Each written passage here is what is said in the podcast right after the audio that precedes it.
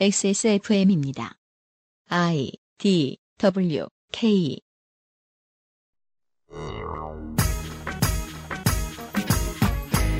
저는 한국 바깥을 구경해 보기 전까지 사람들의 삶 속에서 차가 그렇게 일상적인지 몰랐습니다. 이동수단 말고요. 그건 여기 제일 많죠. 어릴 때 다이어트를 구실로 차를 늘 가방에 넣어가지고 다닐 때를 제외하면 저는 차에 대해 관심이 없었고 잘 몰랐습니다. 생각해보니 어릴 때도 관심이 있어서 차를 마신 건 아니었네요. 오늘은 농산물에 관심이 많으신 선생님을 모시고 차에 대한 이야기를 들어보도록 하겠습니다.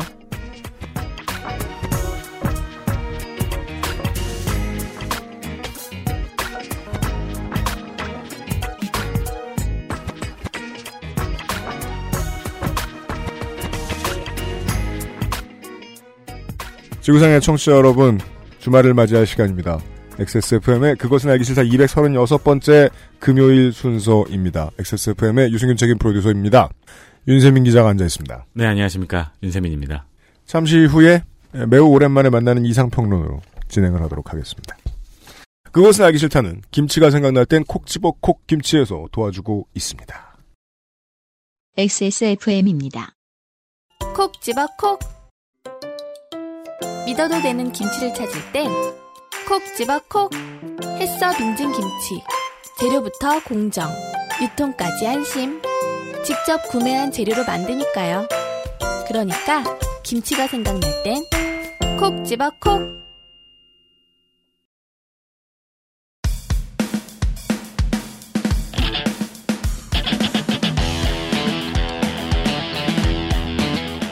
여러 가지 문제로의 다양한 접근. 이상 평론.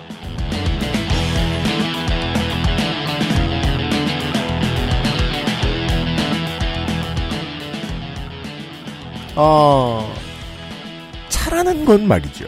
네, 그, 찬 잎을 어떻게든 죽여서, 그죠. 예, 말려서, 네. 혹은 손으로 비비비비 하거나 더럽혀서, 뭘 해서, 그러니까 확실히 토막을 육실을 해서 낸 것을 우려먹는. 네.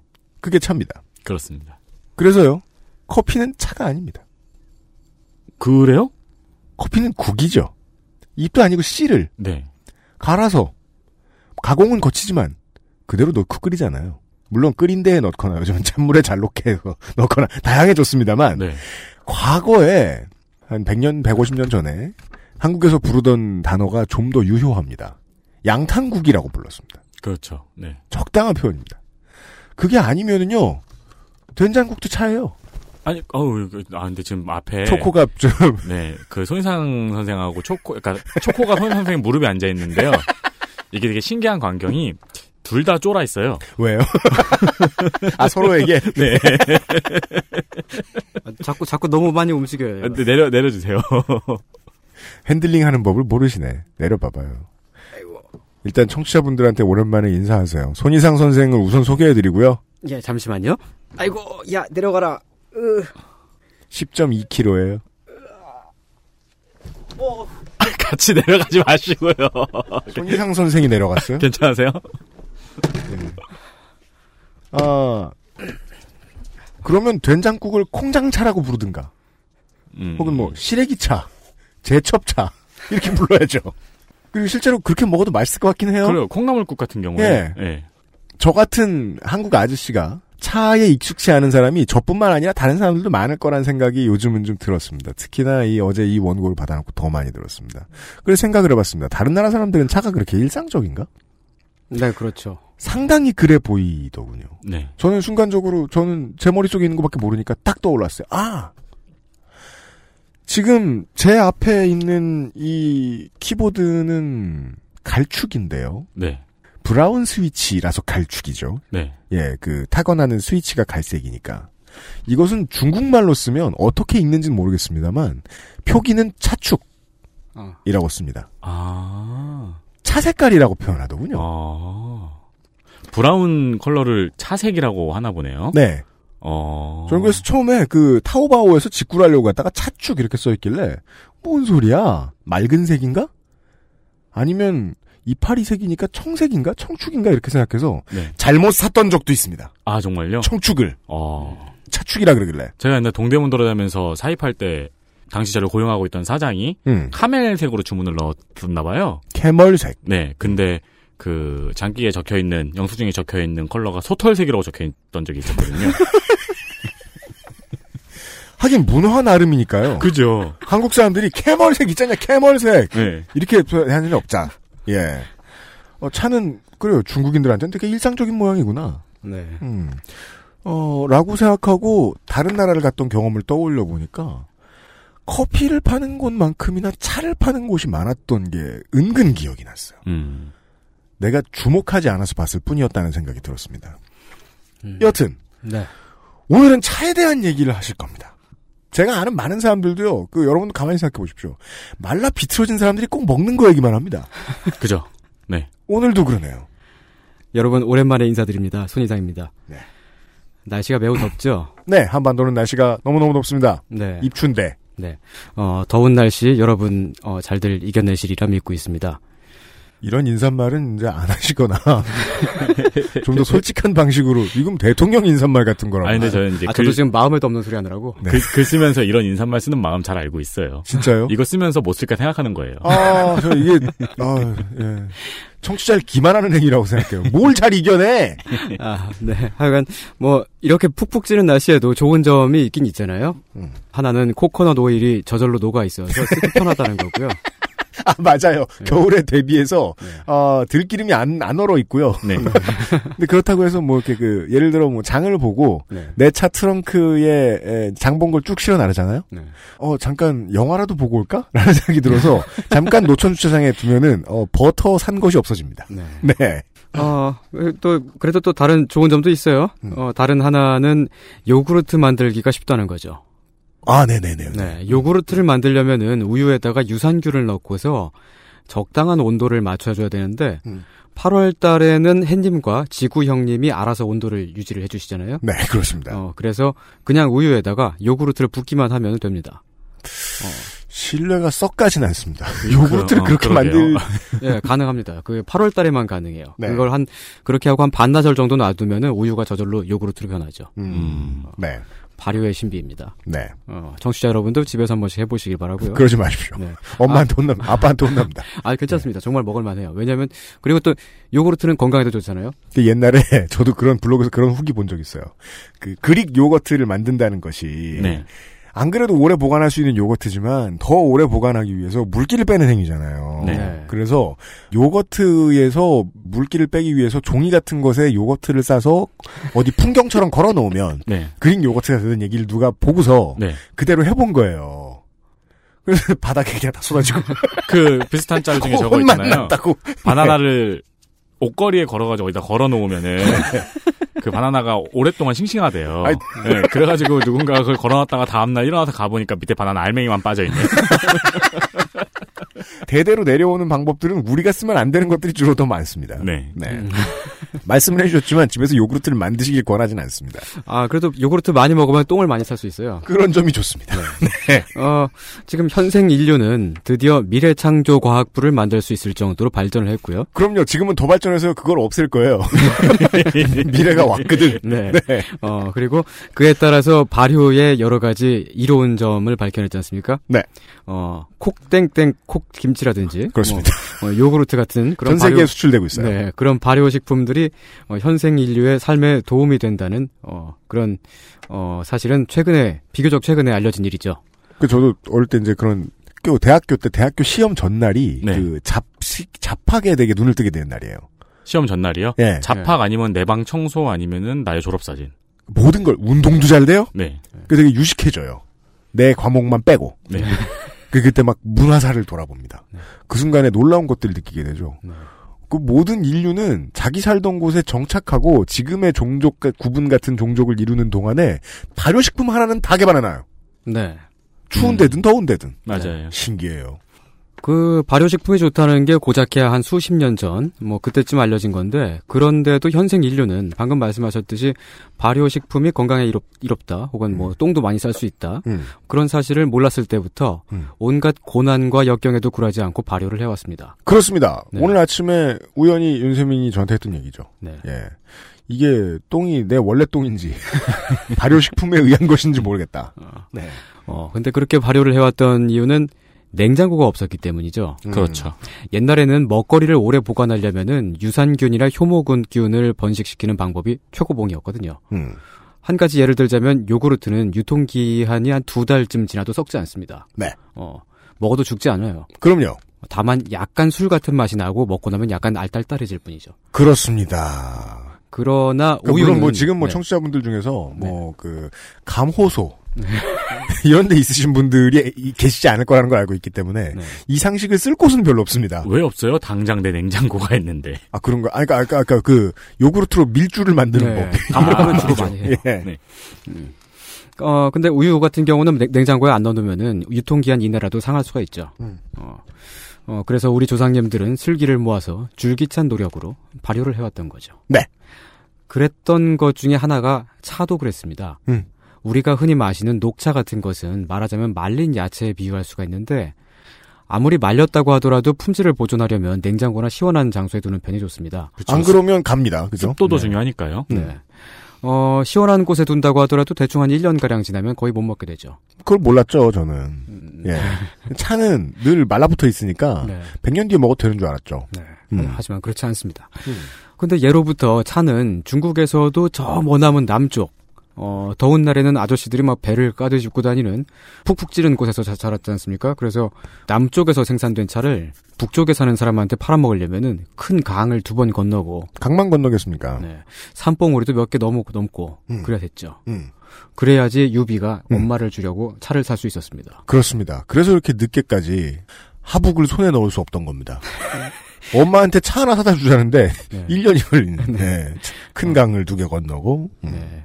남쪽 출신의 자본가가 유비한테 음. 어, 더럽게 비싼 차를 팔려면은 차가 상하지 않게 해야 했을 텐데 그렇습니다. 어, 어떻게 그랬을까요? 음. 아마도 발효시켰겠죠. 음, 음, 음. 음, 우리가 지금 후한 시대로 후한 초평 원년으로 돌아가서 그걸 확인해 볼 수는 없지만은 음. 옛날 사람들이 마시던 차는 오늘날 우리가 마시는 시원한 녹차하고는 조금 달랐을 겁니다. 제빙기가 없군요. 네, 정수기도 없어. 네, 정수기도 없고요. 물맛도 달랐겠고요. 뭐. 네. 음. 끓인 물은 다 있었겠지만 뜨신 거밖에 없었겠네. 네, 커피 포트도 없고. 음. 물론 집집마다 냉장고가 있는 최첨단 21세기에도 옛날 방식의 발효차는 있죠. 음. 어, 지역에 따라서 만드는 방법은 조금씩 다르지만은 대체로 흑흑균을 접종시켜서 만들어요. 흑흑균이란 네. 어, 누룩곰팽이의 일종입니다. 네, 어, 그래요? 네 그러니까- 그렇습니다. 동물의 면역력 향상에 도움을 준다고 하는데 정말 참 말도 안 되고 이상한 거죠. 이런 줄 알고 썼을까? 천년간, 이천년간. 누룩곰팡이만 매주에 있는 거 아닌가요? 네, 네. 네, 네, 그런 음. 겁니다. 예. 그 또 시꺼먼색이에요. 그래서 흑국국이에요. 그러니까. 예. 눈에 보이면 이건 썩은 거라고 치워야 맞아요. 음. 누가 먹어보고 좋은 줄 알았을까? 그거 먹어. 누가 내 면역력이 상승되는 느낌을 받았을까? 그거 버리기 아까우니까 먹은 거죠. 거참. 홍어 같은 거죠, 홍어. 음, 네. 네, 홍어가 임금님한테 진상하려고 올라가는 중에 상에서 냄새가 난 것 같아서 그냥 뱃사람들이 먹던 거잖아요. 그 우리 같은 후대의 후대가 가장 궁금해하는 부분이죠. 처음 먹은 놈 누구야? 차도 그렇게 만들어 놨으니까 아마도 그때 그 처음 먹은 놈이 어 이거 좀 맛이 약간 곰팡낸다고 이상한데라고 생각했겠지만은 그 상태로 한 10년, 20년을 둬도 거의 변하지 않고 보관을 할수 있었던 거죠. 음. 그래서 발효를 계속했을 거예요. 네. 어, 이런 발효차들은 홍차나 황차처럼 찻잎을 산화시켜서 만드는 차와 구분하기 위해서 후 발효차라고 하기도 합니다. 네. 찬물에 우려내면 검은 빛이 나기 때문에 흑차라고도 하죠. 그렇습니다. 그 중에서도 가장 많이 알려져 있고 또 중국에서 다른 나라로 수출도 많이 하는 차가 있습니다. 음. 보이차죠. 보이차입니다. 네. 어, 보이차는 중국에서도 저기 궁벽한 운남성, 운남에서도 저마치 들어가야 나오는 서쌍판납이라고 하는 오지에서 주로 생산이 됩니다. 오지, 오진 너무하고요. 서쌍판납이 차를 팔아서 나름 잘 먹고 잘 사는 동네다, 지금은. 아, 지금은 그렇죠. 네, 그때는 오지. 그니까, 예. 손 선생이 오지라고 했던 거는 이제, 운남은 삼국지에서 얘기하던 그 남만. 이잖아요. 원래 남만이라고 하는 건 화하의 밑에 있는 모든 땅을 얘기하지만 그 칠종칠금하러 갔던 거기 남만은 운남 지역. 음. 네. 예, 그때는 막 그 정말 옛날 중에 옛날. 그러니까 그 서쌍판납이라는 데가 음. 베트남하고 라오스하고 미얀마하고 국경을 접한 데거든요. 음. 그리고 거기가 이제 그 세상에서 가장 오래된 그 차나무 밀림이 있는 곳이기도 하고요. 네. 삼국지 연의에 따르면은 옛날에는 키가 270m나 되는 올돌골이라는 사람이 270cm. 200, 200 거짓말 그만해. 아, 나 진짜 나 조성수 소장하고 손희상 선생하고 맨날 거짓말한다. 엄마 하나씩 아니- 언제 할지 모르겠어 긴장돼 죽겠네. 아니 이건 제가 한 게 아니고 나관중이라는 사람이 어, 거짓말을 했는데 아니 지금 나관 중에 거짓말을 지금 네. 도량형을 바꿔버렸잖아. 또 거짓말 하는 거 아니야. 아니, 아니 그 뭐 뭐 몇 척이라고 했는데 그걸 현대식으로 계산해 보면 270m가 나와요. 진짜요? 진짜 미터예요? 네. 근데 그럼 그 사람하고 일기토 할 때 눈이 안 보여서 어떡해. 그러니까요. 발톱을 근데- 깎아주는 것밖에 안 되잖아요. 아, 그, 아니, 그니까, 그, 저기. 아, 제가 삼국지 게임을 하면서 올돌골로 플레이해 본 적이 있었는데, 네. 황충이랑 일기토 했더니 한 방에 죽어버리더라고요. 그건 황충이 늙어서 아 니 그 저 아니 황충이 죽였. 저, 저 올돌골이 죽은 거 네, 아니에요? 올돌골이 예, 죽은 거. 아, 올돌골은 저 뭐냐 전투력이 약하잖아요. 네, 네. 약해요. 키만 컸지. 음. 보통 그 이 이 장이라고 하던가요? 1장이라고 하던가 2장이라고 하던가요? 뭐그 정도 키 2m 70에서 6m 사이 이 정도로 얘기하더군요. 네. 음. 어, 아무튼 이제 그런 동네에서 생산된 차가 중국으로 나갈 때, 보이라는 마을을 거쳐서 나가는데, 저는 아 그래 이 이름 되게 연원이 궁금했는데. 네, 아. 그게 마을 이름입니다. 음. 그 장터, 커다란 시장이 일어, 들어섰던 그 마을에 크고 아름다운 차 시장이 열렸기 때문에 보이차라는 이름이 붙게 된 거죠. 그렇군요. 네. 그 서쌍판납이라고 하는 그 동네에 살았던 사람은 옛날에 그 올돌골이나 뭐 대려동주 같은 음. 어, 그런 가공의 인물들만은 아니고요. 네. 옛날에 운남 지역에는 중국인이 아닌 다른 사람들이 살았다고 합니다. 음. 한반도에서 어, 왕건이 삼국을 통일한 그 이듬해에 네. 운남에는 대리라고 하는 네. 어, 독립 왕조가 들어선 적이 있었죠. D A R I 네, 대리국. 네. 네. 그 대리라는 나라의 자본가 계급은 차와 대리석을 송나라에 비싸게 팔아먹으면서 번영을 누렸습니다. 아 그래서 대리석이에요? 네, 그렇습니다. 네. 그 동네에 산에 많았던 돌이 대리석입니다. 어. 그래서 그 지금도 운남 지역의 아래쪽에 있는 국가들 있죠. 네. 특히 이제 땅 넓은 나라 어디 있습니까? 베트남. 음. 이런 데 가면 산들이 대리석 산이에요. 아 그래요? 오. 가져가고 싶어요, 막. 근데 돌은 가져가면 공항에서 걸립니다, 정치 여러분. 그렇죠. 네. 네. 네. 그때 그 대리국이 있었던 그때만 하더라도 중국의 강북 지역, 어, 그러니까 그 오늘날에는 대표적인 차 생산지가 되어 있는 안휘성이나 강서성 같은 그런 곳의 차 생산량은 극히 적었고요. 네. 또 화담 지역, 오늘날에는 대규모로 어, 차를 재배하는 지역들이죠. 그 복건성, 광동성, 광서성 같은 곳들 음. 그런 곳은 그다지 문명화가 되지 않은 오지였습니다. 음. 그래서 대리에서 수출된 차가 남송에서 인기를 누렸죠. 현재의 보이차와는 달랐을 수도 있지만은 이차 역시 어떤 형태로든 발효 과정을 거쳤을 겁니다. 음. 오늘날의 어, 운남의 어떤 소수민족은 찻잎을 대나무통에 넣어서 땅속에 묻어가지고 음. 김치랑 약간 비슷한 방식으로 발효시켜서 먹기도 하거든요. 그러니까 찻잎을 우려내서 마시는 게 아니고 반찬으로 먹는다는 얘기죠. 음, 아. 소금에 절였을지도 몰라요. 아하. 어쩌면은 송나라에 비싸게 팔아먹던 차가 그런 형태였을지도 모르죠. 오랫동안 운송해야 하니까. 네. 그런 얘기입니다. 음. 네. 오늘은 이런 얘기를 할 거랍니다. 무슨 얘기를 할지 아시겠습니까? 저는 아직 모르겠네요. 일단 지식이 넓고 얕아요. 알아봐야 쓸모가 없어요. 그것을 하기 싫다면 관절 건강에 도움을 줄 수도 있는 바이로메드 무릎핀에서 도와주고 있습니다. XSFM입니다.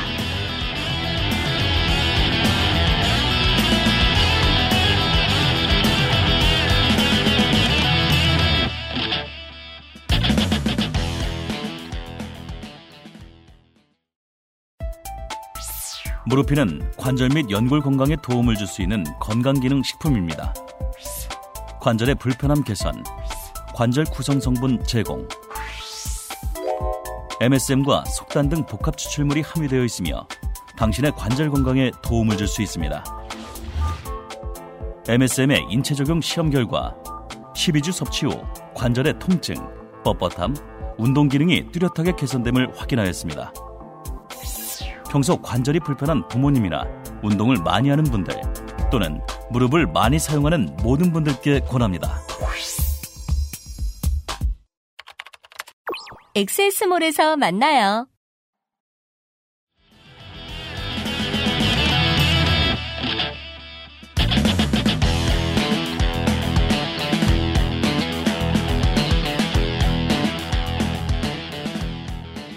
네. 음. 발효식품이 좋다는 것을 알기 전부터 소상들은 발효식품을 먹었습니다. 그럴 수밖에 없으니까요. 어른들의 그 거짓말이라는 게 있어요. 그 거짓말은 누적되면서 어, 은근히 진실이 남아요. 정제를 거쳐서. 네. 네. 예.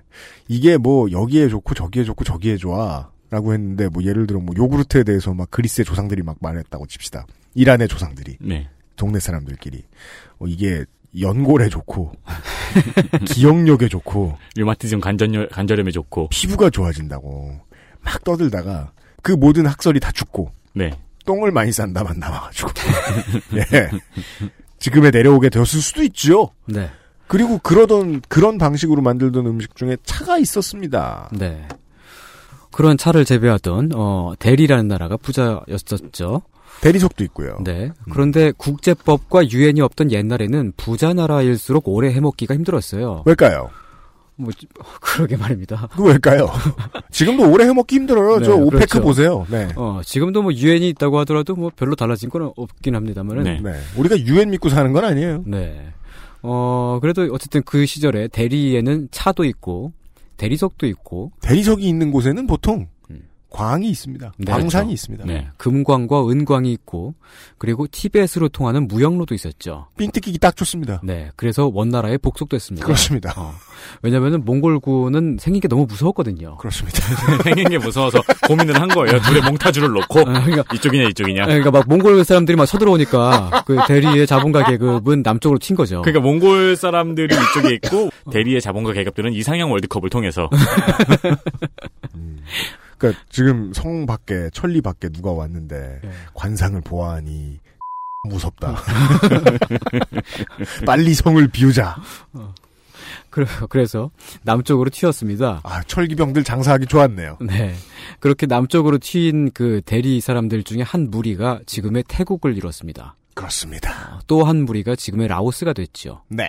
그러나 남쪽으로 튈 돈이 없었던 사람들은 운남에 그대로 남았습니다. 사람들의 선택은 전쟁에 따라 이렇게 갈립니다. 네. 네.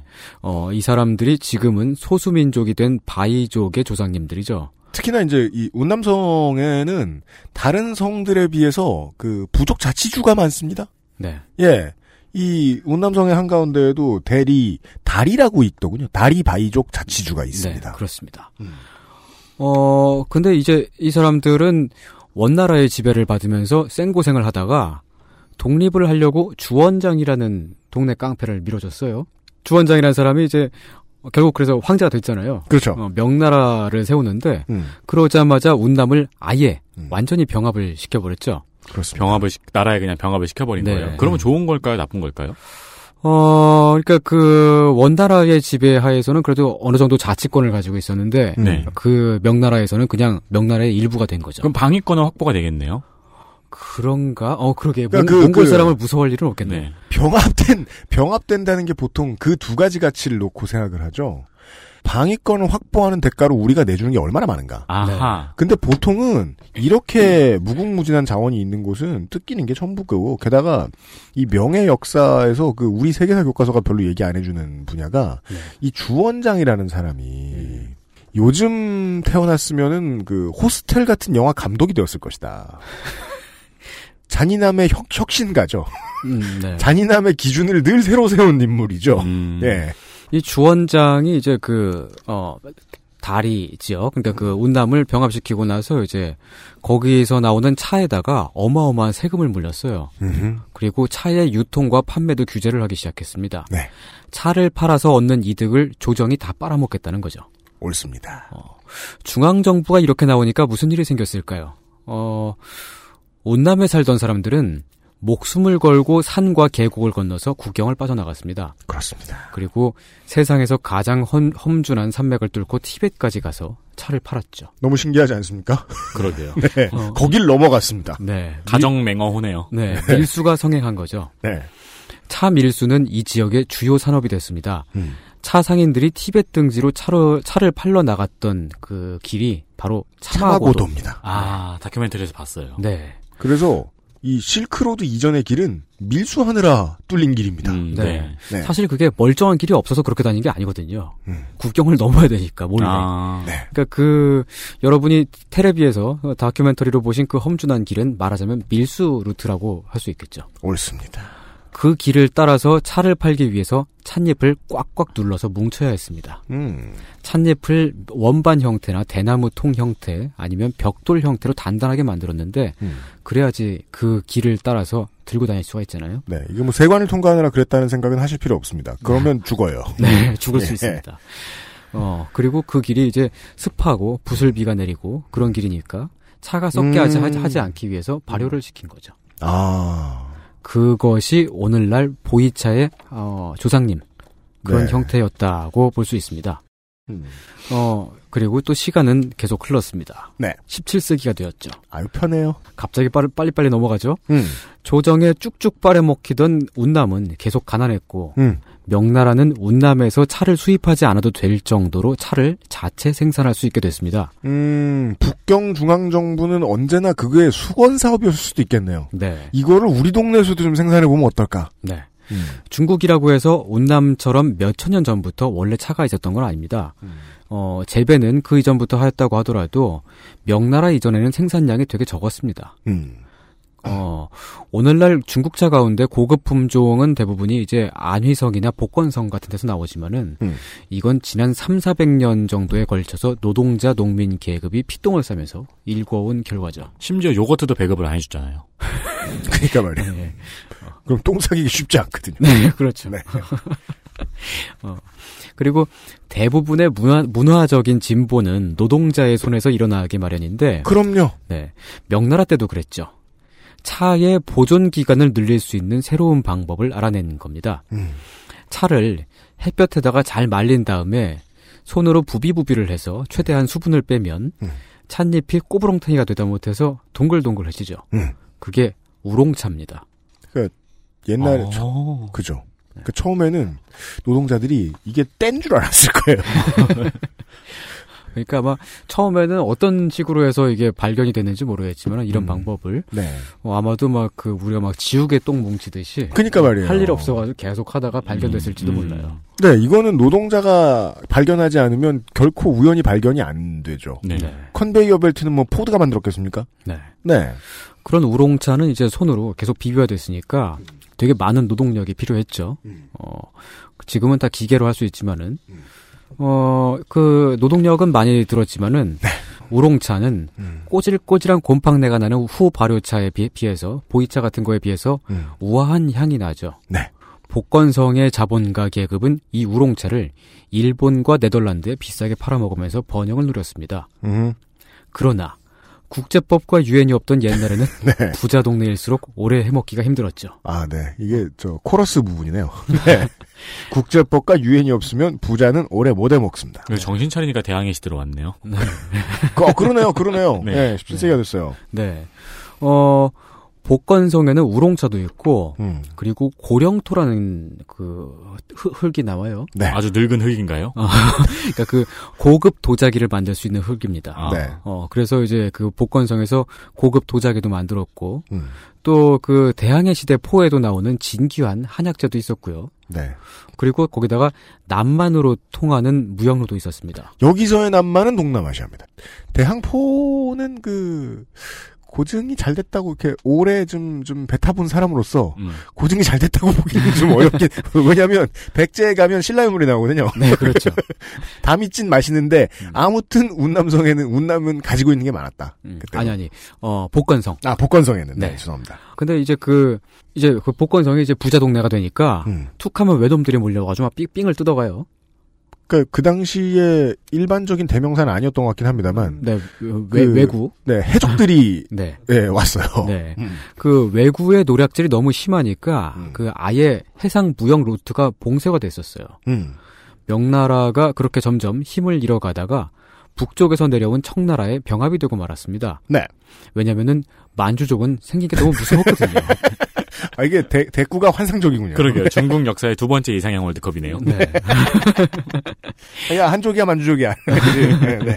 만주족이 막 진짜 막 이렇게 말 타고 쳐들어오고 그러니까 얼마나 네. 무서웠겠어요. 네. 그렇습니다. 그 만주족이 막 쳐들어오니까 명나라의 자본가 계급은 남쪽으로 튀었습니다. 계속 밑으로 밑으로 내려오는군요. 네. 네. 그 보통 이제 적군이 북쪽에서 내려오면 음. 남쪽으로 튈 수밖에 없잖아요. 그렇죠. 그 네. 예전에 저기 누구야 그 건국 대통령이신 이승만 박사도 네. 남쪽으로 튀셨고 닌자처럼 튀었죠? 네, 순식간에 아주 어 맞아요. 게임에 보면 닌자들은 폭탄을 가지고 있잖아요. 네. 어, 그, 이제 그 남쪽으로 튀었던 명나라 사람들 중에서 마지막까지 계기던 한 무리는 대만에 정착을 했는데, 음. 어, 이 이야기는 음. 그것은 알기 싫다 에피소드 167회 음. 정성공 편에서 들을 수 있습니다. 그렇습니다. 어, 그 한족들이 대만의 이제 선주민 입장에서는 한족들이 쳐들어왔습니다. 네. 그러자 그들에게 굴복해야 했습니다. 네. 너무 무섭게 생겼거든요. 한족. 정복의 역사란 그러네요. 네. 어, 한편 그 복건성에서 생산된 중국차가 유럽에 닿은 것은 명나라 마렵의 일이었습니다. 음. 17세기 어, 정확한 기록에 따르면 1610년에 네덜란드의 자본가 계급이 헤이그에서 음. 처음으로 차를 팔았죠. 네. 네덜란드인들은 그 차를 다시 영국이나 스페인, 오스트리아 등지에 팔았습니다. 음. 당시 유럽에서 차의 판매 가격은 같은 무게의 은보다 몇 배나 비쌌다고 하죠. 은이 흔해서는 아니라고 보셔야 됩니다. 네. 네. 어, 중국하고 교역을 하려면 인도와 아프리카를 통째로 돌아가야 했으니까 비쌀 수밖에 없었던 거죠. 항로가 그것밖에 없었습니다. 네. 네. 어, 그런데 차가 유럽에 팔리기 시작했던 그때와 거의 같은 시기에 오스만 제국이라는 나라가 터키를 북아프리카 등등을 다스리던 커다란 나라가 있었는데 네. 그 오스만 제국을 통해서 커피도 유럽에 들어오기 시작했죠. 아, 이게 비슷한 시기예요? 네. 음. 어, 어, 커피가 조금 늦게 도- 도착했어요. 아마 1640년대, 50년대 그때쯤 들어갔을 거예요. 어, 커피도 당시에는 역시 비쌌지만은 음. 비교적 가까운 곳에서 수입이 됐기 때문에 차에 비하면 압도적으로 가격 경쟁력이 있었죠. 그렇죠. 그렇습니다. 네. 어, 그, 게다가 유럽인들은 곧 커피 묘목을 가져다가 아프리카와 신대륙에서 대량 재배에 성공을 했어요. 그렇습니다. 네. 그러니까 값이 싸지게 음. 된 거죠, 그러면서. 음. 그, 그러면서 그야말로 커피 붐이 일었습니다. 네. 전 유럽은 이 양탕국을 소비를 했고 네. 아프리카는 그걸 키우느라 복속의 일로로 들- 접어듭니다. 네. 네. 음, 이렇게, 어, 경쟁하는 두 상품 중에 하나가 엄청 비싸고 또 다른 하나는 싸다면은 무슨 일이 생길까 하면은, 아, 그죠. 그거는 우리도 예상 가능하죠. 네.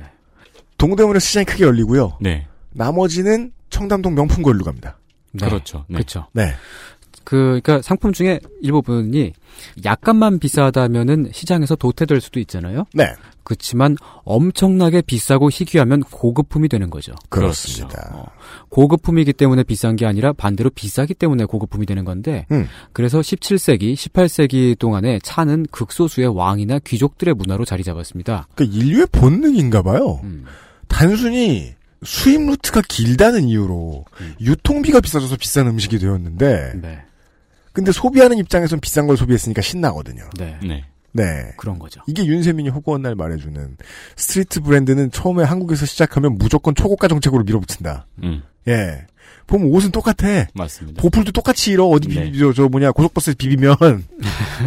근데도 막 처음 생긴 거는 막 100만 원을 판다고. 네. 음. 아, 그 화장품들 있잖아요. 네. 국산 화장품들이 막 저기 다른 나라도 마- 많이 수출도 되고 그러는데 음. 베트남에 갔더니 음. 거기서는 한국 street 브랜드 화장품이 되게 비싸게 팔리고 있더라고요. 어, 저도 네. 봤어요. 오. 저도 저 세부도에 갔더니 어. 그 놀부 부대찌개가 네. 아주 비싼 저녁 메뉴. 아, 그래요? 네. 어. 심지어 찌개도 잘 안 팔아. 브랜드는 놀부야. 아, 그래요? 네. 아마도 거기서는 이제 놀부 같은 그런 부자들만 음. 그 부대찌개를 먹겠죠. 아, 그래서 프리미엄에 붙는 거구나. 놀부가 누군데? 엄청 부자였대. 그러니까 놀부가 되게 그 뭐 저 그리스 신화에 나오는 인물이라고. 생각하시던데. 네. 바풀레 신. 뭐 네. 어, 차도 그런 것처럼 마찬가지로 음. 비싸기 때문에 고급품이 되는 건데, 음. 그렇게 이제 그, 오늘날까지도 종종 차에 붙어 있는 고급품이라는 이미지는 그때 유럽에서 시작된 셈이죠. 음. 반면에 커피는 평민들의 문화가 됐습니다. 그렇군요. 네. 그 당시에 이제 그 커피숍이 이제 그, 그 각각의 큰 도시마다 음. 잔뜩 열렸는데 음. 어 아마도 공창을 제외한다면 자정이 넘는 시간까지 영업하는 가게는 아마도 카페가 역사상 처음이었을 거예요. 음, 병원이라는 것이 어. 기업화 혹은 시스템화된 지가 오래 안 됐으니까 의원님은 그냥 자는 걸 깨우면 되고. 그쵸. 예. 가게라고 볼 수는 없죠, 그건. 예. 그 의원네 집이고요, 그거는. 그죠. 네. 음, 어, 이제 그, 그런 이제 카페에 그 평민들이 모여들어가지고 할 일이 없으니까 밤새 수다를 떨었거든요. 아. 계몽주의 철학자들과 온갖 부류의 사회운동가들이 하루 종일 카페에서 죽치고 있었습니다. 아, 그럼 그 당시의 신문에서도 네. 그 뭐 뭐 한 18세기, 19세기 이런 때의 지역 신문에서도 그 카페들마다 콘센트와 USB를 철거하기로 결정. 철학자들 때문에 등살. 음. 한잔 시키고 7시간. 음. 네, 이런 기사들이 났겠네요. 그, 근데 저는 되게 신기한 게, 네. 이 커피랑 차가 같은 시간대 이제 가- 거의 비슷한 시기에 수입이 됐는데, 네. 왜둘 중에 한 곳으로 편입이 되지 않았을까 궁금했거든요. 예를 들어, 음. 차이니즈 커피라고 하거나, 음. 아라비안 티라고 하지 않고, 음. 그, 처음엔 아라비아 와인이라고 불렸다 그러죠, 아마? 네. 왜 두 개가 별개의 문화로 자리 잡았는지 되게 궁금했는데, 음. 가격 때문일 수도 있겠네요. 그렇겠죠. 음. 그리고 그때는 그 차나 커피에 카페인이라는 그 같은 성분이 있다는 거를 아마 몰랐을 겁니다. 음. 그렇죠. 네. 음. 카페 같은 경우는 이제 그 프랑스 대혁명 직전에는 파리 시내에만 2천 곳이 넘는 심야 카페가 있었다 그래요. 우와. 그러니까 커피를 마시는 문화 같은 경우는 정말 이제 그 평민들의 문화 그리고 음. 그 중에서도 이제 반체제적인 그런 문화로 서, 서서히 자리 잡게 됐었던 거죠. 파리가 서울보다 작죠? 지금도 작죠. 그렇지만 당시의 도시 규모를 생각해 보면 더더욱이나 지금의 그 한 뭐한 10년쯤 전에 서울의 PC방만큼이나 많았던 거라고 봐야 될 것 같은데요. 그러니까요. 네. 예. 그랬죠. 음. 커피가 이 철학자들의 리니지였군요. 음. 네. 아, 이런 얘기를 하고 있습니다. 네. 아직까지 대체 무슨 얘기를 듣고 있는지는 모르겠습니다. 아, 그러게요. 네. 아, 하지만 뭐 대충 이런 것들은 알 수 있습니다. 음, 잘 먹고 잘 살면 누가 들어와서 빼앗아갑니다. 네. 그 누군가가 들어오면 우린 도망을 가야 됩니다. 이유가 나왔습니다. 왜? 무섭게 생겼으니까. 그렇습니다. 그들이 장사를 나중에 또 뭐 하고 이것저것 하면서 살겠죠. 자손을 낳고. 그들을 잡아먹으러 또 누가 옵니다. 무서우면 또 도망갑니다. 네. 네. 인류의 역사에 대해서 이야기를 해보았습니다. 그리고 그 인류의 역사가 반복되는 동안 매력적인 교역 물품이 지도를 넓히거든요, 세계사에. 음. 그 중에 차가 있었습니다. 네. 오늘은 많은 것들 중에 차에 대해서 얘기를 하고 있습니다. 잠시 후에 돌아오죠. 그것은 알기 싫다는 나의 마지막 시도 퍼펙트 25 전화영화에서 보았습니다. 하지만 전화영화가 꼭 마지막 시도라고 볼 수는 없습니다. 안 되면 차를 유통하면 됩니다. 왜요? 차만 잘 팔리면 그 영어 할 사람은 돼요. 우리가. 아, 네, 네. 네. 하지만 우리가 그 차를 유통할 장군에게 아, 대항해 시대 플레이어에게 고용되고 싶다. 그럼 영어를 배워두는 것도 좋습니다. 아, 네, 그렇습니다. XSFM입니다.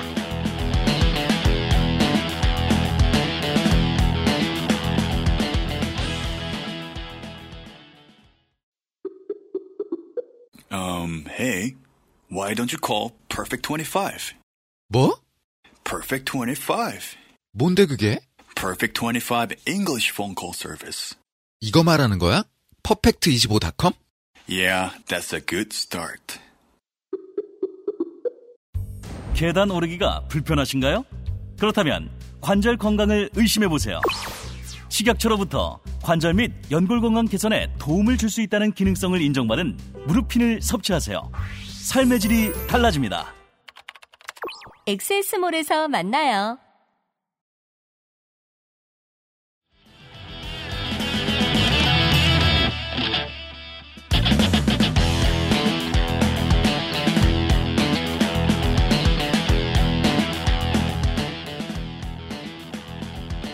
돌아왔습니다. 오랜만에 이상평론으로 꾸며드리고 있습니다. 2017년에 이렇게 더워지고는 처음입니다. 어, 인류가 본능적으로 왜 그 먹는 거를 쟁여놓고 싶어 했는가? 네. 이건 상식적으로 요즘 상식적으로는 안 쓰려고 최선을 다하고 있는데 아무튼 상식적으로 이해가 됩니다. 요즘이나 이해가 안 되지. 옛날에는 그런 얘기하면 이해했어요. 집에 맛있는 거 두고 있을 때 집에 가는 기분이라는 말 많이 했어요. 아, 지금도 쟁여놓고 있죠 냉장고에. 그런가요? 요즘은 저는 그래도 별로 기분 좋을 거 없거든요. 집에 갈 때 기분이 좋다는 건 뭐 예를 들어 어 맥주를 많이 사놨다. 네. 나머지는 걱정할 필요 없어요. 집에 가는 길에 앱으로 피자를 주문해놓고 들어가면 되니까. 그렇죠. 어제 먹다 남은 치킨이 있는 경우도 있고. 네. 없으면 들어가는 길에 시키면 되니까요. 네. 그렇지만 이런 시대가 오기 전까지만 해도 먹을 걸 쟁여놓고 있는 건 되게 그 마음의 부를 축적시켜주는 인간에겐 그랬던 모양이에요. 그 본능으로 인해서 인류의 조상들이 무엇을 만들었고 어떤 기술을 개발했는가. 아, 그리고 그것이 정복과 피지배의 역사 속에서 인류에겐 어떻게 퍼졌는가. 음. 자본의 중요성이 대두되면서 네덜란드 이야기가 나오기 시작하죠. 네. 교역이 발전하기 시작하면서 사람들에게는 어떤 문화가 퍼졌는가. 그리하여 유럽에까지 차가 넘어온 과정. 그 중간에 우리는 보이차가 어, Public Enemy가 지은 이름이 아니다. 예. 플레이바 플레이브의 그 말투 있잖아요. 예, 보이. 그게 아니다. 뭔가 있네. 몰라요? 그 왜 저 거대한 시계 차고 계시는 네. 어르신 요즘도 TV 나오시잖아요. 네. 예. 그게 아니다. 라는 것까지도 알 수 있었습니다. 이상 평론입니다. 손이상 선생이 다시 받아주시겠습니다. 네. 어, 차가 유럽에 간 이야기까지 했죠. 옳습니다. 음. 그러나 처음부터 차가 커피처럼 많이 소비가 됐었던 건 아닙니다. 네.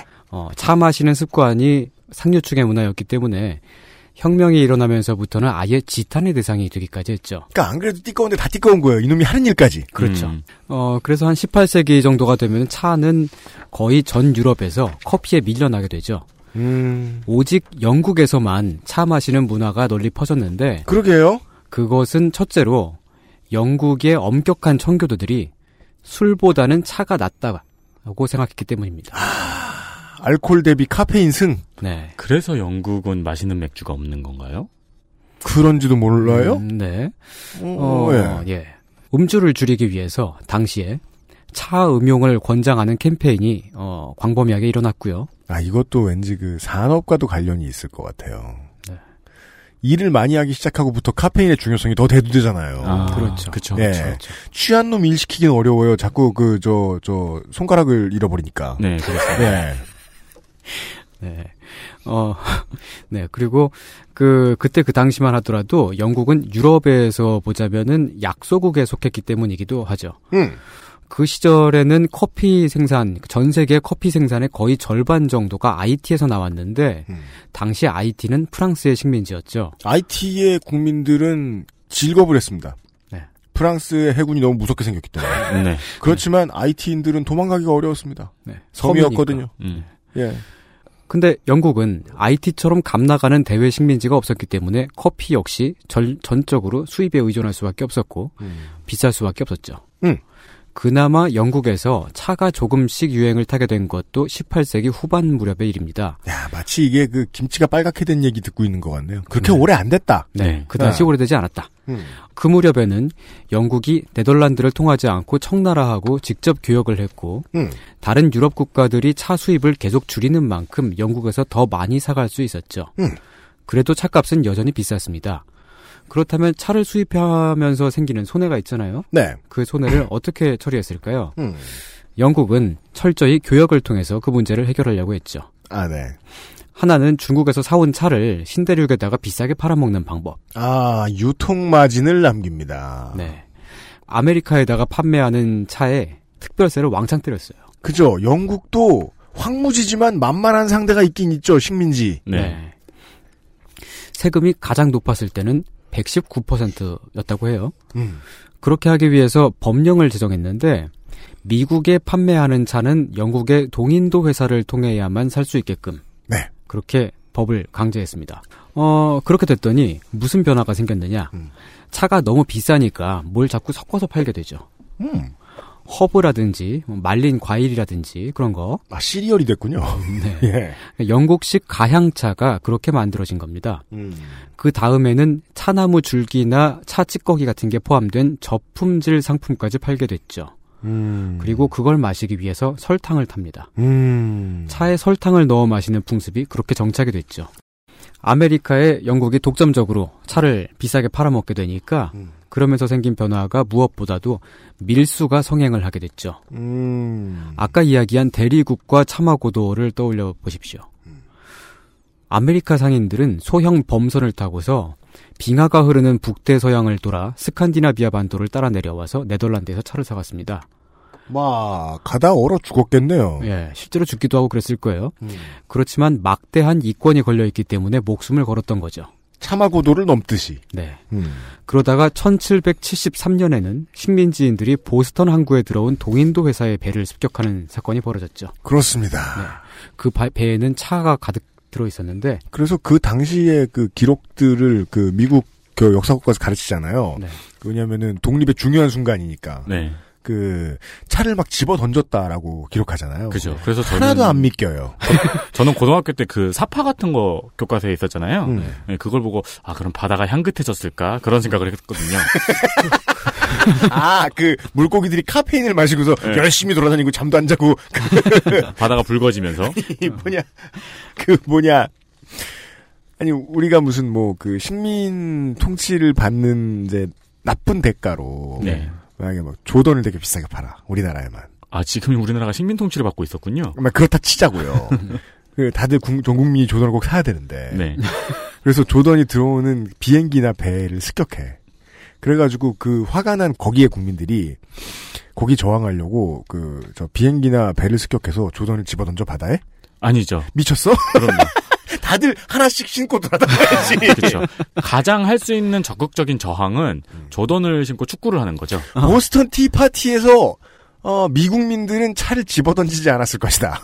네. 어, 그런 소설을 한번 써봤고요. 네. 어, 그 저기 보스턴 차 사건은 결국 미국이 독립하게 되는 계기가 됐죠. 음흠. 어, 독립 전쟁을 거쳐서 음. 1776년인가요? 한 3년쯤 있다가 독립을 하게 되죠. 네.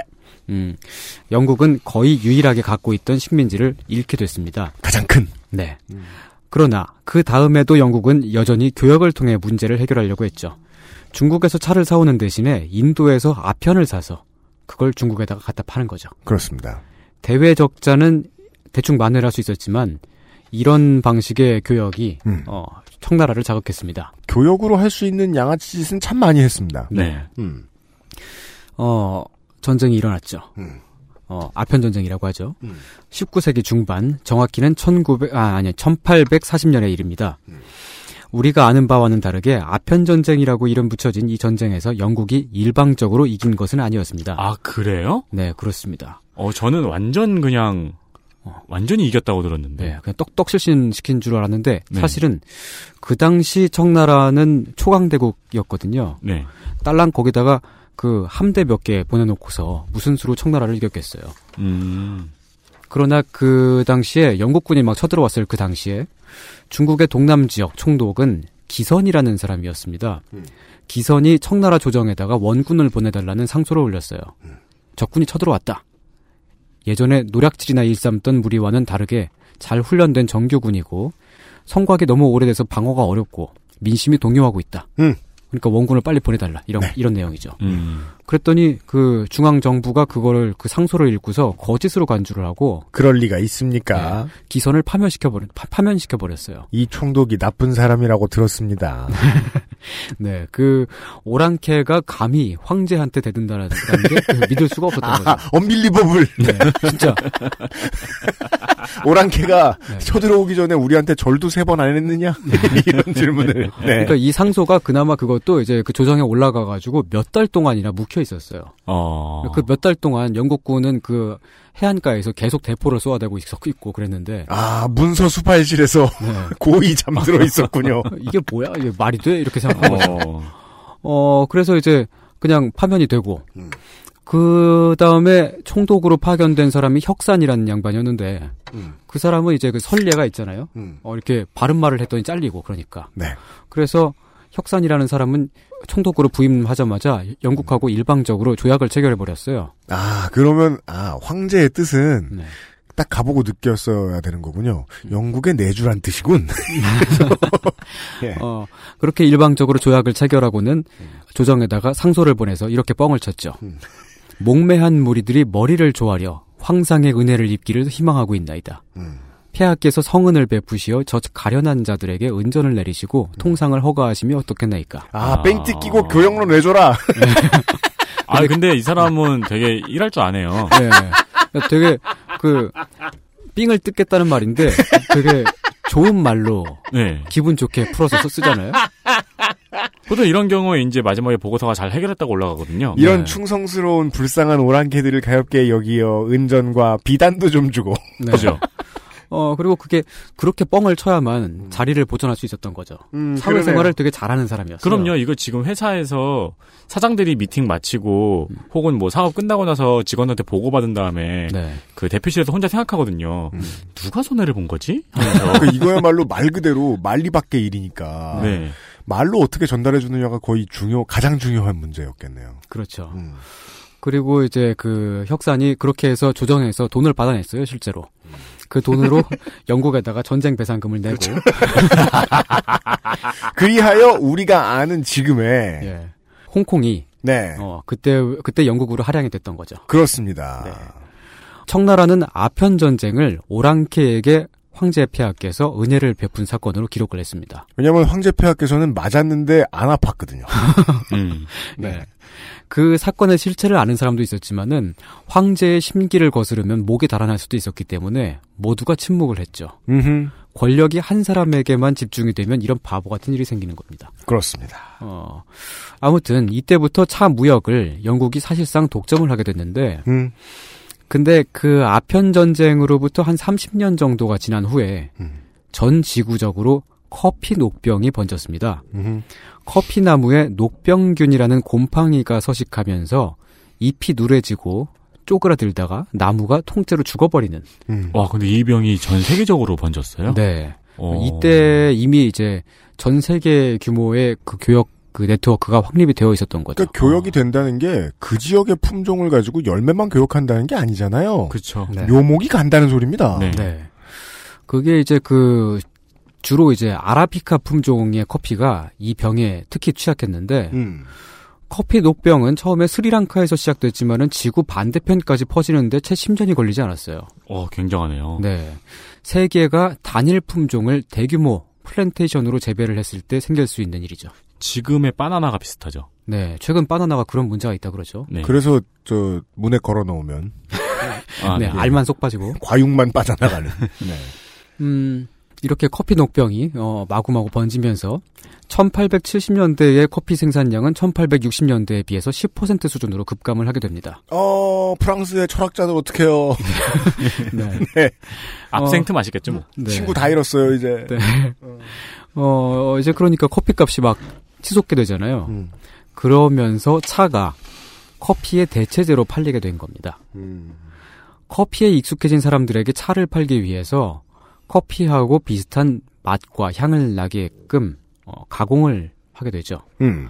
연기에 차한 잎을 구워서 훈제를 하면 커피를 로스팅해서 내려 마시는 거랑 약간 비슷한 맛을 낼 수가 있었거든요. 아, 사람들이 네. 차를 커피처럼 마시고 싶어서 로스팅을 한번 해봤군요. 네. 맞아요. 그래서 음. 집에서 타코를 얼려놨다가 네. 저 후라이팬에 부쳐 먹잖아요. 네. 눈 감고 먹으면 만두 같아요. 만드는 방식이 사람한테 착각을 줄 수 있죠. 음. 어, 이렇게 그 연기에 구워서 훈제한 차가 오늘날 홍차의 원형입니다. 어, 그래서 블랙티라 부르나 봐요. 음, 네. 아. 어, 최초의 홍차가 이제 그 정산 소종, 그 이제 유럽식으로 라- 랍산 소총이라고 하는데 그게 이제 연기에 그, 그슬려 가지고 음. 커피 비슷하게 만들려고 했던 거죠. 음. 홍차가 오랜 옛날부터 있었던 게 아니라 약 150년 정도 전에 외국과 교역을 하는 과정에서 탄생했다는 얘기죠. 커피의 대체제로. 네. 그리고 영국은 유럽 시장에 홍차를 독점적으로 공급을 하면서 떼돈을 벌어들였습니다. 음. 그 전까지만 해도 영국이 그렇게 부자 나라가 아니었거든요. 음. 근데 이때 벌어들인 돈으로 군대를 양성하고 약 10년 정도가 지난 후에 인도를 병합하죠. 그니까요. 지금 캘리포니아 독립론이 괜히 나오는 게 아닙니다.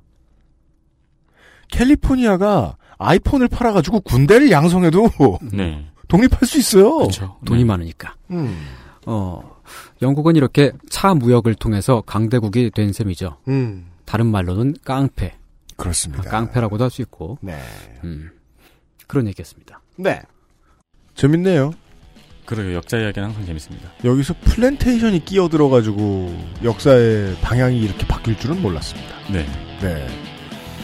자본주의 창궐 이후에 잘 나간 되게 많은 나라들이 그 인류의 욕심에 따른 side effect 때문에 이렇게 먹고 살만해진 나라들이 많은데 음.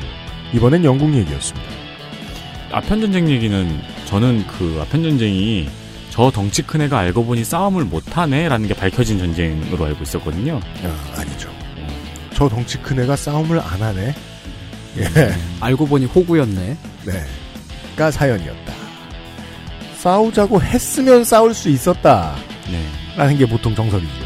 음. 네. 그런 얘기였습니다. 나머지 광고를 듣고 돌아오죠. XSFM입니다.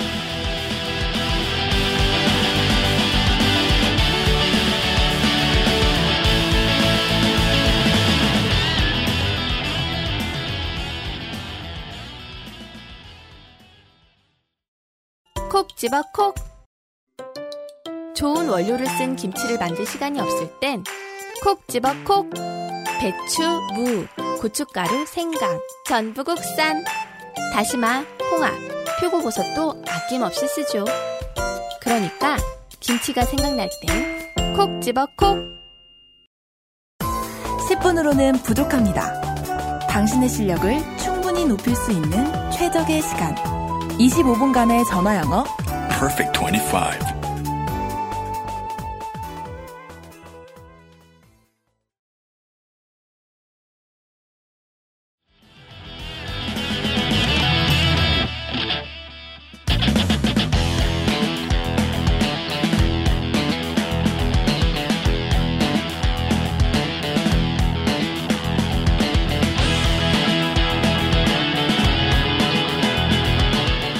이상평론가 함께하고 있습니다.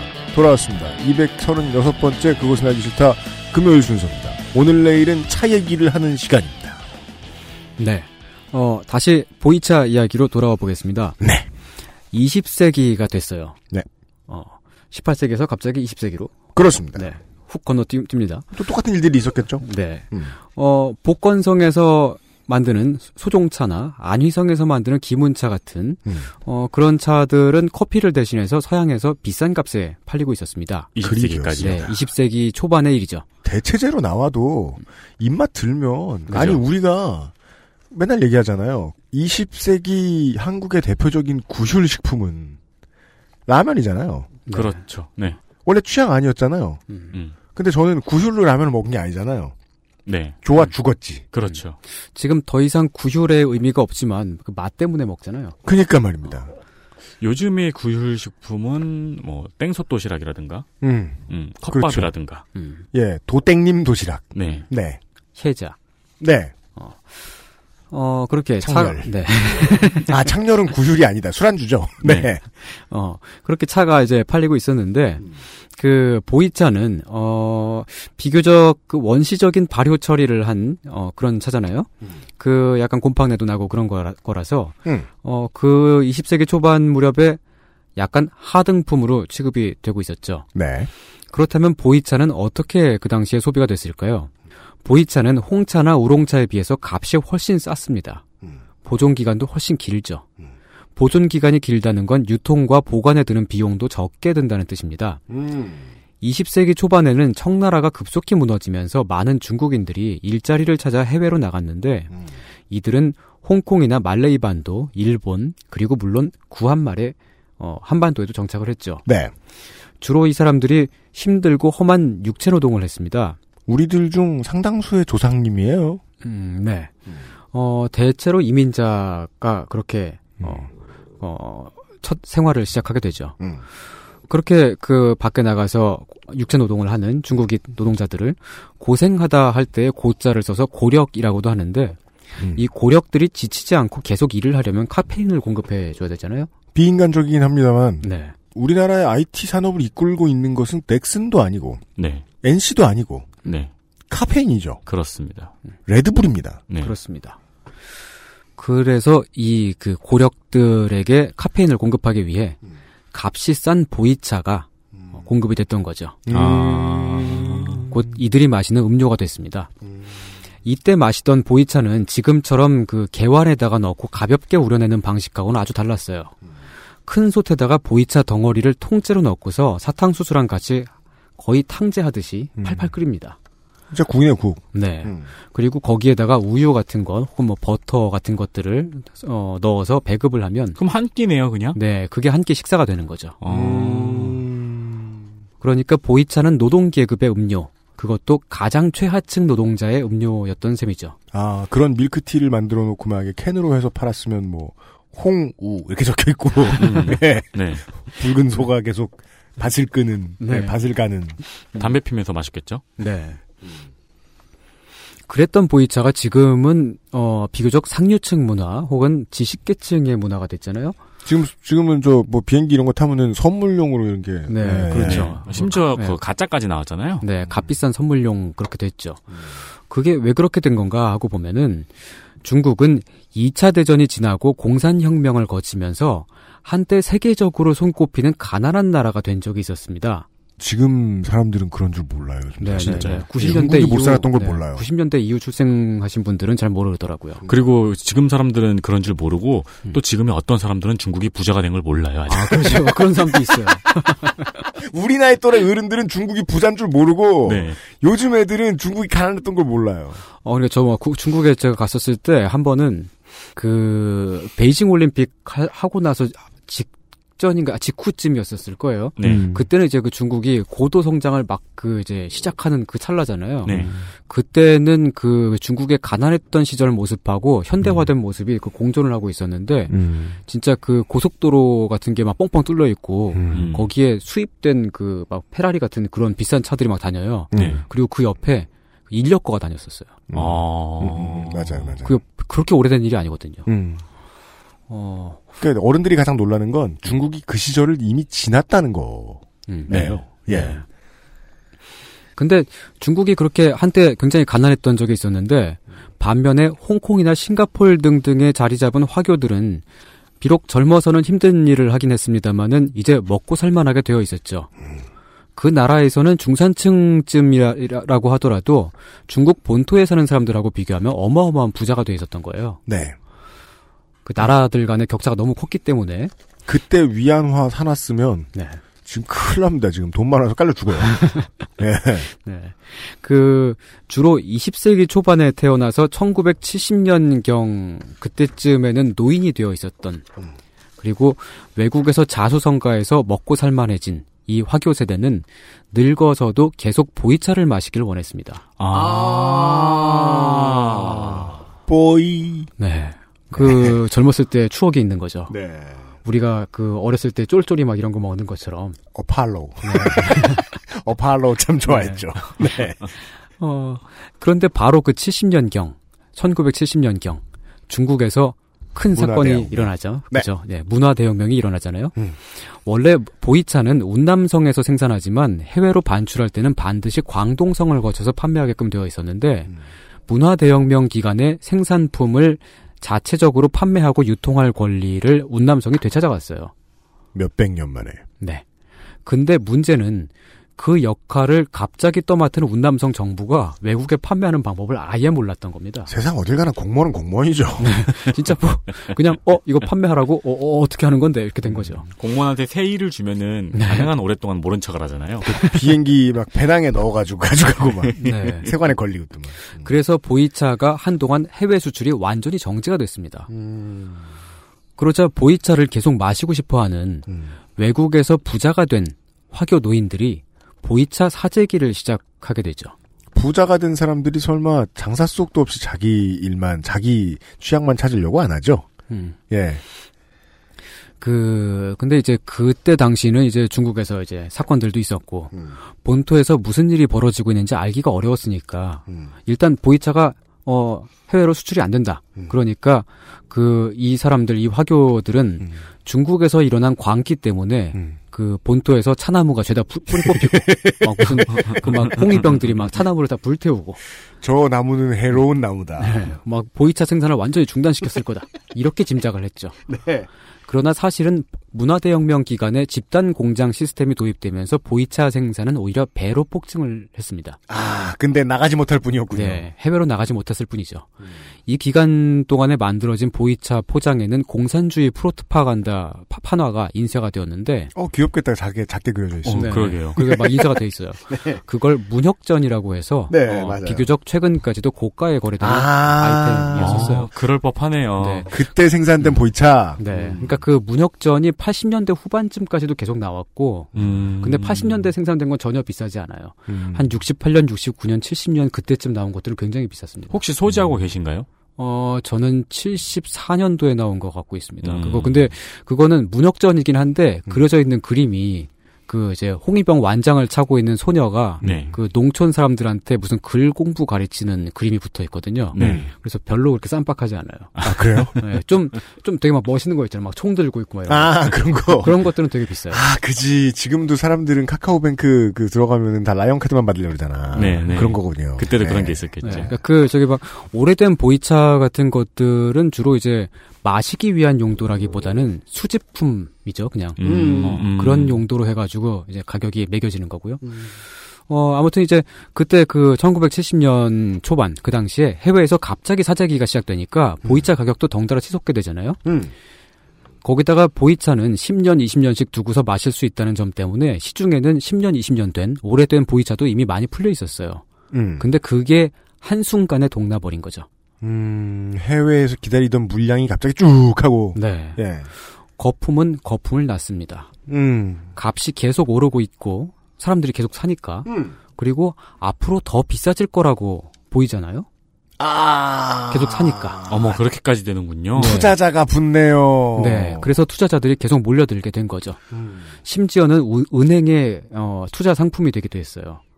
야 식품이 이렇게 되기 엄청 힘든데 네. 보이차는 10년 20년 가지고 있을 수 있으니까. 네. 그 보이차를 가지고 거기에서 이제 파생 상품 같은 게 나오는 거죠. 어 보이차 펀드. 네. 70년대만 해도 은행에 들어가는 직원들이 그 상품 판매하는 거 안 배운 사람들이 어딨어요? 네. 다 알 거 아닙니까? 네. 네. 그때만 해도 뭐 국가 펀드 같은 거 발행하고 그러던 시절이 아니기 때문에 웬 부자가 뭐 그냥 제조업으로만 돈을 벌었어. 음. 그래서 나는 적금 같은 것도 한 번 안 들어봤어요. 네. 그걸 왔어요. 그 사람 가지고 이번에 아주 새끈한 적금이 나왔다고 그 이자를 한 8% 드린다고 네. 그렇게 말하고서 적금 받아왔다고 은행장한테 자랑하죠? 그럼 걔는 그날 잘립니다. 왜요? 왜 부자한테 적금을 팔아 미쳤어? 아, 아, 아. 금을 팔아야지. 땅을 팔고 투자 상품을 팔아야 될 거 아니야. 네. 그런 사람들한테 보이차 어떠시냐고 내밀은 뭐 모양이네요. 음, 아. 그런 거죠. 10% 같은 소리 하고 있네. 500% 오르게 생겼는데. 네. 음, 음. 예. 보이차 선물 거래. 네. 예. 그 실제로 그 보이차가 1970년대 초반에서 90년대 후반에 이르기까지 어, 약 25년, 30년 가까운 그 기간 동안에 어, 보이차만큼 가격이 오른 예가 굉장히 찾기 드물어요. 그 어. 이쪽 그 아시아, 동아시아 시장에서. 영문을 모르고 떼돈을 번 사람도 많이 있었겠네요. 네네. 그러니까 정말 그, 그때 이제 뭐, 홍콩 도심지의 주요 부동산이나 뭐 아니면 일본 같은, 일본의 땅 같은 음. 그런 그 부동산 같은 경우를 제외하면은 보이차가 거의 유일했거든요. 그 폭증을 한 게. 네. 보이차 가격이 주식이나 금괴보다 더 빠르게, 더 많이 올랐다는 얘기입니다. 음. 그런데 어떤 상품이 약간만 비싸다면 시장에서 도태될 수도 있잖아요. 다시 또 라임으로 돌아갑니다. 네. 그러나 엄청나게 비싸고 희귀하다면 그것만으로 고급품이 되죠. 아 보이차 슈프림. 네.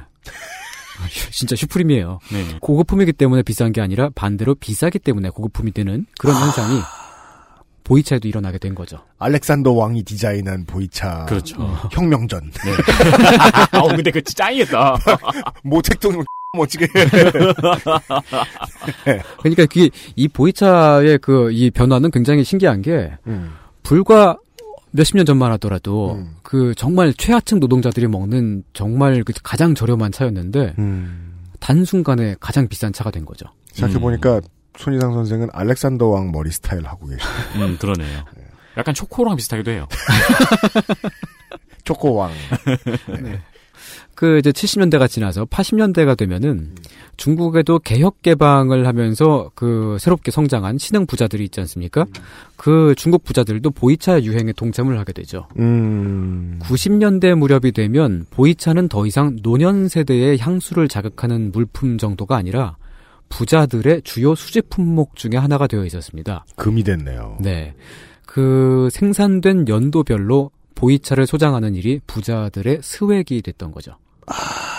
가끔 보면 지금은 보이차 가격이 많이 떨어졌지만 그 가끔 최근에도 그 가끔 경매에서 음. 어떤 보이차가 되게 비싸게 나오는 경우가 있잖아요. 음. 그거는 딱 그 해에 생산된 보이차만 가- 갖고 있지 못한 부자가 음. 어나 저거 수집품 저거 채워야 되는데 음. 해가지고 어. 그렇게 비싸지는 거죠. 어. 조던이네요. 네. 아니 와인도 비슷하고요. 어. 네. 값이 비싸기 때문에 가치가 있는 것으로 여겨지고 그렇다면 왜 그런 가치가 있는지 설명이 따라 따라 붙게 되겠죠. 음. 마침 1970년대 후반 무렵에 프랑스에서 나온 한 듣보잡 논문이 음. 보이차 유행을 어, 이끌었습니다. 그렇다면 지금은 더 이상 듣보잡이 아니겠네요. 어 그런가? 아니 근데 또 그 논문은 논문 역할만 하고 뒤로 빠지는 수가 있어요. 누구나 아. 황우석처럼 뜨지는 않아요. 네. 그러니까 그 당시에 허핑턴 포스트 같은 데서 막한 음, 네. 듣보잡 논문에 의하면 음. 네. 보이차가 좋은 점 쉬운 일곱 가지. 음, 그러니까 음. 그때에 이제 그 많이 인용됐었지만은 그 논문의 내용이 그런 거였어요. 그 보이차가 건강에 이롭다. 음. 발효 발효차이기 때문에 네. 이롭다. 뭐 무슨 다이어트에도 좋고 혈압을 내리고 음. 뭐 기타 등등. 근데 그것은 사실 그 카페인과 테아닌이라든지 뭐 카테킨이라든지 네. 차에 원래 들어있는 성분의 작용 때문이고 그러니까 우리가 차를 마시는 이유는 카페인과 테아닌이잖아요. 네. 네. 원래 다 있는 거 아니에요? 네. 보이차가 특별하지 않다는 거죠. 그런 성분들은 원래 찬잎에 있는 거니까요. 음. 그래서 이제 그 이후에 나온 후속 연구로 인해서 그때의 그 논문의 내용은 많이 뒤집혔습니다. 음. 보이차의 그 발효 과정에 뭔가 특별한 것이 있을 것이다라고 기대했던 연구자들이 지난 수십 년 동안 그 굉장히 많이 매달렸습니다만은 음. 과학적으로 아무것도 증명되지 않았죠. 음. 오히려 보이차를 수십 년에 걸쳐서 계속 마시면 불소가 체내에 축적되는 문제가 생겨요. 어 그럼 안 되잖아요. 네, 그러면 이다 이에 다 벗겨지고 막. 음, 네. 예. 그 불소가 어 체내에 축적되면은 막 팔이 어깨 위로 안 올라간다든지 오십견. 네, 막 그 뼈가 삭고, 막 저는 어. 곧 40인데 지금 어깨가 안 올라가가지고. 예, 40견. 그런 그런 증상이 나타나게 되죠. 보이차를 많이 드셨나요? 그런가 봐요.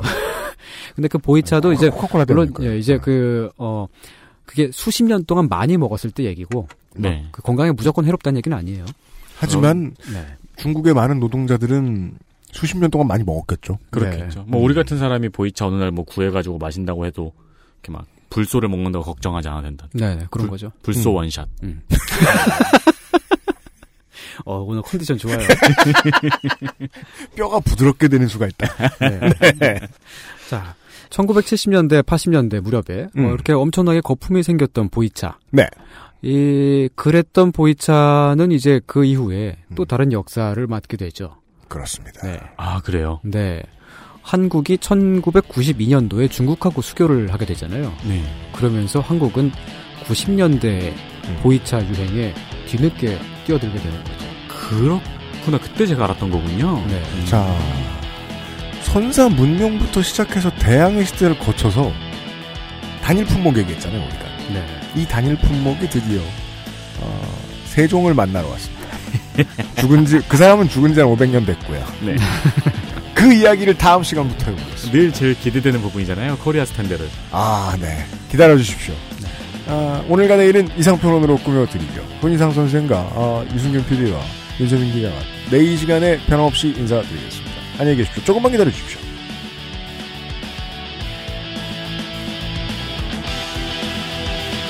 XSFM입니다. I D W K